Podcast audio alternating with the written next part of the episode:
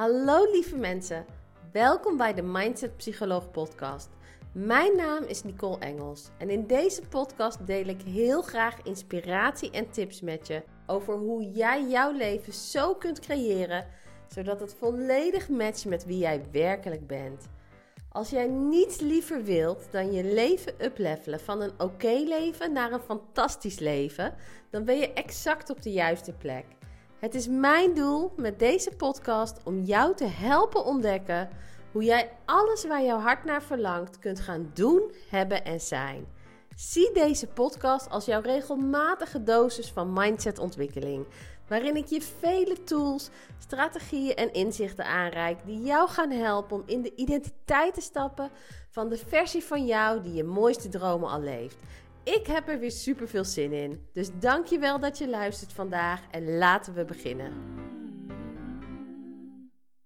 Feel free, be who you really are, and do what you love.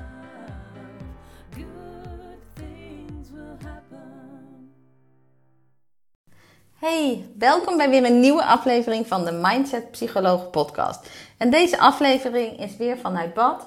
Ehm, dit is de eerste keer sinds ik ben bevallen, bijna zes weken later, dat ik een bad neem. En het is zo lekker. En voorheen heb ik bijna al mijn blogs geschreven vanuit bad, omdat mijn inspiratie altijd heel erg stroomt als ik in bad lig. Dus ik was zo blij dat het weer kon. Want de oppas is er vandaag, dus ik heb echt even lekker de handen vrij. Um, en in deze episode wil ik het met je hebben over hoe kun jij nou nee zeggen op een manier zodat je je niet schuldig voelt. Um, want ik, kreeg, ik had laatst een vraag gedaan op mijn Instagram van zijn er onderwerpen voor de podcast waar je graag zou willen dat ik over spreek. En toen gaf iemand terug van hey, ik zou het heel tof vinden als je een podcast kan opnemen. Hoe kan ik nee zeggen zonder me na de hand schuldig te voelen? Dus daar gaan we het over hebben vandaag. Um, en ik wil het eigenlijk hebben over drie punten met je daarin. Allereerst, één, wat is je motivatie om nee te willen zeggen? Twee, um, hoe zeg je nee op een nette manier? En drie, het energetische aspect, uh, want dat zit er ook aan. Dus dat zijn drie invalshoeken om er naar te kijken, om ermee aan de slag te gaan, om handvatten te krijgen. Dus ik hoop dat deze aflevering heel waardevol mag zijn uh, voor je. Um, allereerst, op het moment dat je deze vraag stelt, dat je iemand bent die zegt van God, ik wil graag mijn grenzen aangeven, maar elke keer als ik dat doe, merk dat ik me schuldig voel, dan doe ik even de aanname, maar dan ga ik ervan uit dat je iemand bent die van nature vrij sensitief is. Die misschien graag voor de harmonie gaat, uh, die makkelijk kan aanvoelen wat anderen prettig vinden, wat anderen niet prettig vinden en daar dus ook gevoelig voor is. Um, dus dan kan ik me voorstellen dat deze vraag bij je opkomt. Ik heb hier zelf ook heel lang mee geworsteld. Um, ik heb hier zelf echt veel mee mogen oefenen. En nog steeds bij tijd en wijle merk ik dat ik het. Um, dat ik het wel spannend kan vinden om een nee te geven. Maar tegenwoordig lukt het me wel om echt datgene wat het beste is voor mij te prioriteren. En dus ook nee te zeggen als het nodig is. Dus ik ken de struggle heel goed. Um, en het begint eigenlijk als je nee wil zeggen met weten waar je ja tegen wil zeggen. Want een nee tegen de ander is over het algemeen een ja tegen jezelf, als het goed is. En het helpt als je de ja naar jezelf groter kan maken. Dus ik weet dat ik op een gegeven moment, toen ik als trainer werkte, um, ik heb jarenlang voor groepen gestaan, mensen mogen trainen op gedrag, op communicatie. En daar hadden we ook een training over persoonlijke effectiviteit, waarbij het ook ging over grenzen aangeven. En dat deed ik met een co-trainer samen. En zij gaf een super tof voorbeeld. Dat ze zei van hoe kun je nou jouw ja groter maken voor jezelf. Dus wat zij merkte. Zij werkte als rector bij een, uh, een onderwijsinstelling. En ze had eigenlijk een hele drukke baan. En ze werkte in principe 40 uur per week. En op een gegeven moment was ze 36 uur gaan werken. Want zij wilde de woensdagmiddag altijd eerder weggaan. Uh, of de woensdagmiddag vrij hebben. Zodat ze samen met haar kleindochter kon gaan fietsen omdat dat haar zoveel plezier gaf. En op een gegeven moment merkte ze dat mensen waren zo gewend dat ze te alle tijden bij haar binnen konden lopen. Dat ook op woensdagmiddag mensen gewoon rustig, uh, of einde van de ochtend rustig bij haar binnenliepen met grote vragen. En ze merkte dat ze heel vaak dan toch, als het belangrijk was, erop inging. En dat ze vervolgens pas om een uur of half drie weg kon. Uh, in plaats van gewoon één uur wat ze in de agenda had. Waardoor het fietsen in het geding kwam. De tijd met haar kleindochter. En daar kreeg ze op een gegeven moment echt de balen van. Dus toen dacht ze voor zichzelf, en ik vond dat zo'n tof voorbeeld van hoe kan ik mijn ja groter gaan maken. Ehm, want ik vind het dus ook lastig om nee te zeggen, dacht ze. En ik voel me heel snel ehm, eh, geneigd om mensen te helpen als ze met een vraag aan mijn bureau staan. Dus hoe kan ik mijn verlangen naar de ja groter maken? En wat zij toen heeft gedaan, is een hele grote foto gemaakt. Een mooie foto gemaakt van haarzelf met haar kleindochter voorop op de fiets. Die heeft ze op een groot canvas laten afdrukken en die heeft ze pontificaal in haar kantoor opgehangen. Zodat elke keer als mensen binnenkwamen, op woensdag, einde van de ochtend of begin van de middag met een vraag, terwijl ze net weg wilden gaan, dan keek ze naar die foto en dan wist ze, als ik hier nu mee aan de slag ga, dan betekent het dus dat ik dat moet mislopen. En zij vertelde dat dat het voor haar vele malen makkelijker maakte om nee te zeggen, omdat ze wist van, hé, hey, mijn nee naar jou is een ja naar dit moment en dat is zoveel waard voor mij. Ehm, dus dat is één ding wat je zou kunnen doen. Weet je, kijk voor jezelf, hoe kun je jouw verlangen groter maken? Kun je het eh, net zoals haar bijvoorbeeld visueel maken? Ehm, kun je het auditief doen? Eh, wat zijn manieren voor jou dat dat verlangen gaat leven? Ehm, en dat je eigenlijk continu herinnerd wordt aan van hé, hey, maar dit is waar ik wel voor wil kiezen. Dat kan ook zijn bij wijze van dat je een quote als achtergrond op je telefoon doet, als dat iets is wat jou helpt herinneren. Maar hoe, hoe kun je het verlangen naar de ja groter maken voor jezelf? Nou, dat is een eerste stap die je kunt zetten. Dan wil ik het met je hebben over hoe zeg je nou nee op een nette manier. En nee zeggen, ehm, dat kan je eigenlijk op verschillende manieren doen. En als jij merkt dat je iemand bent die van nature heel snel geneigd is om te helpen, die heel goed kan aanvoelen waar anderen behoefte aan hebben, wat anderen nodig hebben. En als je daardoor ook merkt dat je vaak zelf al ja hebt gezegd voordat je het in de gaten hebt, want dat is wat ik zie bij veel van mijn cliënten en dat is ook wat ik herken bij mezelf van vroeger uit. Um, dan is de eerste tip die ik mensen altijd geef, is ga parkeren. Dus zeg als mensen een vraag stellen of een verzoek doen, of zeggen van God, zou je willen komen eten dit weekend? Of joh, ga je mee hier of hier naartoe? Uh, of joh, wil je dat voor mij uitwerken als het gaat om een werkvraag? Dat je zegt, hey, goede vraag, ik ga er even naar kijken. Um, ik kom er einde van de dag of ik kom er morgen bij je op terug. Um, omdat wat je doet op dat moment is dan koop je tijd voor jezelf om na te denken van oké, hoe ga ik mijn nee op een nette manier formuleren? En je voorkomt dat je eigenlijk direct in de ja natuurlijk mode schiet, terwijl je achteraf misschien denkt van ja, kak, heb ik ja gezegd tegen een ander, um, maar dit is eigenlijk helemaal niet wat ik wilde of waar ik achter sta. En dan hoef je het ook niet te herstellen. Um, dus begin allereerst met parkeren. Nou, op het moment dat je dan geparkeerd hebt, dan zou ik altijd jezelf de vraag stellen van... Oké, is dit iets wat ik werkelijk wil? Is dit iets wat goed voelt voor mij om te doen? Is dit iets wat, um, uh, wat ik ook ga doen? Of is dit iets wat niet goed voelt en wat ik dus ook niet ga doen? En durf daarin trouw te zijn aan die keuze die in alignment is met jou. Nou, je, je gaf al aan in de vraag van, hey, ik vind het lastig om een grens aan te geven. Dus om nee te zeggen, dit is niet in alignment voor mij. Um, dus hoe doe ik dat nou? Nou, dat doe je eigenlijk van, joh, ik heb er naar gekeken. En ik heb ervoor gekozen, ik ga het niet doen. Dus ik zou allereerst beginnen met het slecht nieuws, met de boodschap. Gewoon duidelijk zeggen, het spijt me, het is een nee. Wat mij altijd heel erg heeft geholpen, is een nee met een alternatief. Dus ik kan zeggen van, hé, hey, het gaat me deze week niet lukken. Ik wil er wel naar kijken voor je. Maar dan wordt het niet eerder als uh, over twee weken. Dus dan heb je over drie weken pas uh, de uitwerking ervan. Dan kunnen mensen zelf kiezen of dat oké voor ze is. Dat is een alternatief. Het kan ook een alternatief zijn als, hey, het is niet mijn area of expertise. Ik heb er nu geen tijd voor. Als ik hier ja tegen zeg, moet ik nee zeggen tegen andere dingen die ook belangrijk zijn. Dus ik ga nee zeggen. Maar misschien kan die of die persoon je daar wel mee helpen. Dat zou je ook kunnen doen. En als je merkt van hé, hey, het is gewoon een nee en je kunt ook niet bedenken wie zou je wel kunnen helpen. Of je hebt niet zoiets van hé, hey, op een later moment zou ik dit zelf alsnog wel willen doen, alleen nu komt het gewoon niet goed uit. Dan kun je ook zeggen voor jezelf, dat is iets wat ik ook vaak gebruik van um, het spijt me, maar dit is op dit moment niet in alignment voor mij met mijn doelen. Dus ik heb, hier wil ik naartoe en dit matcht daar niet bij. Dus het spijt me, ik vind het heel vervelend, maar ik moet nee zeggen. Um, en dan is het aan die ander om met die nee te dealen. En dat is wat wij vaak lastig vinden. Als een ander het moeilijk vindt om met die nee te dealen, dan trekken wij ons dat persoonlijk aan. Dan voelen we ons daar schuldig over. Want er is een verschil tussen schuld en schaamte. Hè? Schaamte is het gevoel van ik ben niet goed. Uh, schuld is het gevoel ik heb iets gedaan wat niet goed is. Dus als je merkt dat iemand er niet positief op reageert, of het heel lastig vindt dat jij nee zegt tegen die persoon, dan kan het zijn dat jij dat gevoel krijgt van hé, hey, ik heb iets gedaan wat niet goed is, waardoor je je inderdaad schuldig gaat voelen. Nou, en wat eigenlijk belangrijk is om je in te, om, om, om je te beseffen, is als mensen daar last van hebben, als ze zoiets hebben van jeetje, wat egoïstisch van jou. Um, dat je gewoon kiest voor jezelf, dat je niet uh, datgene doet wat ik van jou verwacht.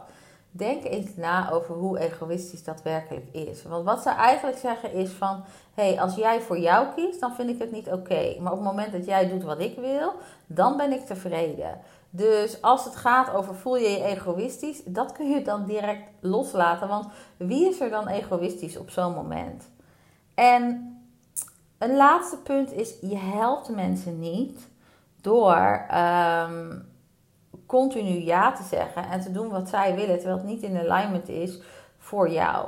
Kijk, allereerst gaat het erom, je wil andere mensen ook de ruimte gunnen. Mensen mogen het vervelend vinden dat je nee zegt. Mensen mogen stel dat iemand jou mee uh, uitvraagt voor een avondje uit en, en die heeft daar heel erg naar uitgekeken. Die zou het hartstikke leuk vinden, omdat hij jouw gezelschap heel erg waardeert.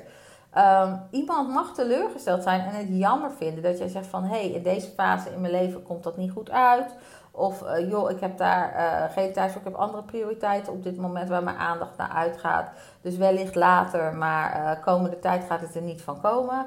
Um, iemand mag dat vervelend vinden. Maar we zijn allemaal verantwoordelijk voor onze eigen realiteit. En op het moment dat alleen als jij ja zegt dat die ander gelukkig kan zijn, dan stelt die ander zich dus enorm afhankelijk op van jou. En door dat te faciliteren, daar help je een ander niet mee. Daar help je eigenlijk die afhankelijkheid mee in stand te houden. Omdat mensen worden daardoor niet uitgenodigd om te gaan kijken van... hé, hey, wat maakt nou dat ik hier zo verdrietig van ben? Of wat maakt nou dat ik hier zo last van heb? Hoe kan ik daar met een andere manier mee omgaan, zodat het fijner is voor mij?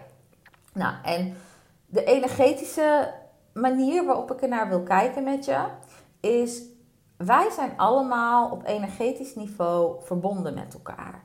Dus ieder heeft zijn of haar eigen energie. En de een van ons zit in de energie van vertrouwen, de ander van ons zit in de energie van hoop, de ander van ons zit in de energie van verdriet. En het kan ook zijn dat je over de dag heen in verschillende soorten energie zit.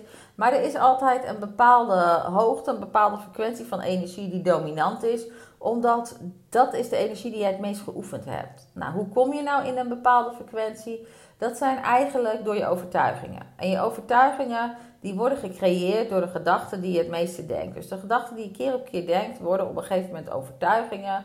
Worden dingen waar je in gelooft, waar je van overtuigd bent. En dat tezamen met de emoties die je ervaart, zorgt dat je in een bepaalde frequentie komt.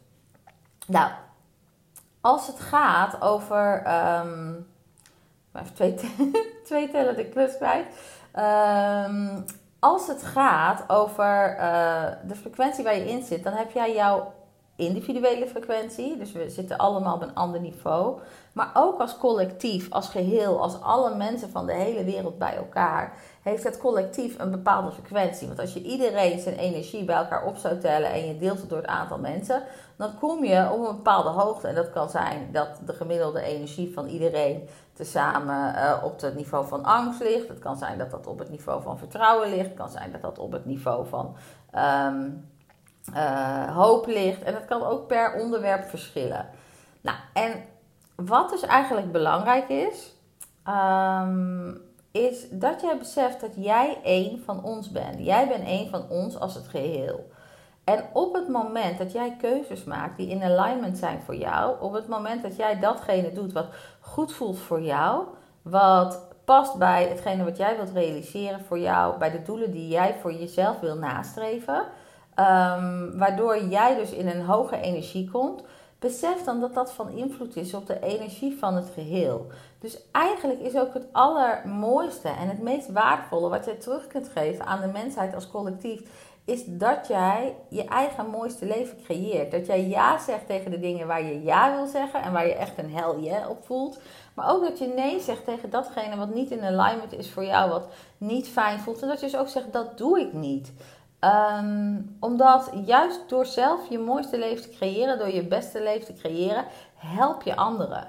En dit klinkt misschien heel, ehm, eh, in het Engels zouden ze zeggen esoteric, heel, heel, ja, ik vind zweverig altijd zo'n vervelend woord, maar het is natuurlijk wel zo. Weet je, op het moment dat jij datgene doet waar jij blij van wordt, uh, help jij de energie van het geheel verhogen. En daarnaast laat jij andere mensen ook zien wat er mogelijk is. Dus dat is een andere bonus. Omdat um, op het moment dat ik mensen zie die hun mooiste leven leven. En ik hoor hun verhaal en ik denk van hé, hey, daar komen ze vandaan, daar zijn ze nu. Dat is haalbaar voor hen. Dat is dus ook haalbaar voor mij. Want dat is hoe de universele wet van divine oneness werkt. Dus dat is goddelijke eenheid of de universele wet van eenheid. Dat zegt eigenlijk dat we allemaal voorkomen, voortkomen uit dezelfde energie. Uit dezelfde universele energie. We zijn allemaal een particle, een onderdeeltje daarvan.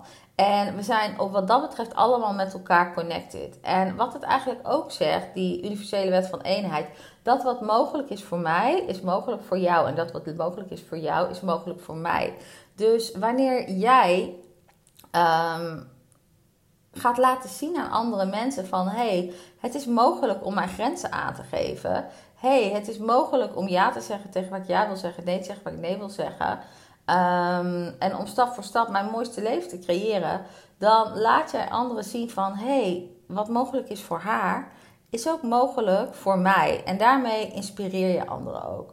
Dus eigenlijk allemaal redenen waarom je in plaats van je schuldig voelen, eigenlijk nog bedenken van weet je, ik doe jou een favor. Ik, ik, het is ook in jouw waarde dat ik de keuzes maak die het beste zijn voor mij. En dat is ook wat jij zelf zou willen, toch? Jij zou toch zelf ook willen dat als jij aan iemand anders iets zou vragen en die persoon heeft zoiets van, nou daar heb ik eigenlijk helemaal geen zin in, of dat matcht niet meer wat ik wil, of ik word daar niet blij van. Als ze dan ja zeggen om jou te plezieren, omdat ze jou geen pijn willen doen, maar eigenlijk hebben ze er balen van dat ze ja zeggen, dat is toch ook niet de manier waarop jij een avondje uit wil, of waarop jij wil dat iemand uh, werk voor jou doet, of waarop jij wil dat iemand jou helpt. Um, je wil dat iemand dat doet omdat hij of zij daar zelf blij van wordt. En omdat het ook goed voelt voor die persoon. Dus dat wat je een ander gunt, gun dat ook jezelf.